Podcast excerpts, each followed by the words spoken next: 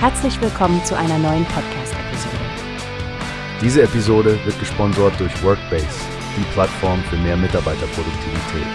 Mehr Informationen finden Sie unter www.workbase.com. Guten Tag, liebe Hörerinnen und Hörer. Herzlich willkommen zu einer neuen Folge unseres Podcasts bei Newspace.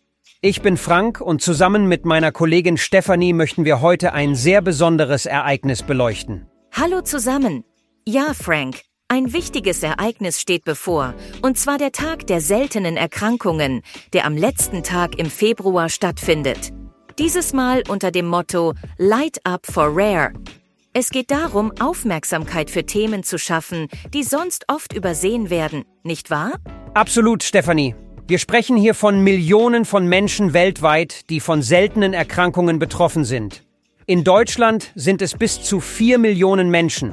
Und trotz dieser Zahlen bleiben diese Krankheiten und ihre Herausforderungen häufig unbeachtet. Das ist wirklich schockierend. Besonders wenn man bedenkt, dass es etwa 8000 verschiedene seltene Erkrankungen gibt und jedes Jahr neue entdeckt werden. Und die Statistik, dass es bis zu sieben Jahre dauern kann, bis die richtige Diagnose gestellt wird, ist einfach herzzerreißend. Ja, und dabei ist die Früherkennung so entscheidend. Stefanie. Mir bleibt im Gedächtnis, dass etwa drei von zehn Kindern mit einer seltenen Erkrankung nicht einmal ihren fünften Geburtstag erleben.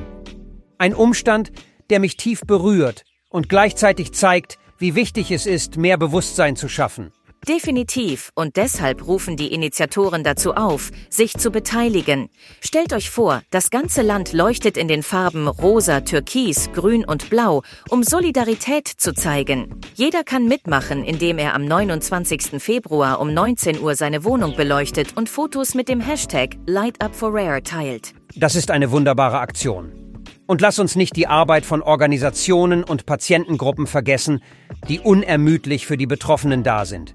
Wir sollten auch erwähnen, dass PTC Therapeutics sich stark für die Forschung nach neuen Therapiemöglichkeiten engagiert, um die Zahl der Behandlungsoptionen, die derzeit bei nur etwa 10 Prozent liegt, zu erhöhen. Absolut, Frank.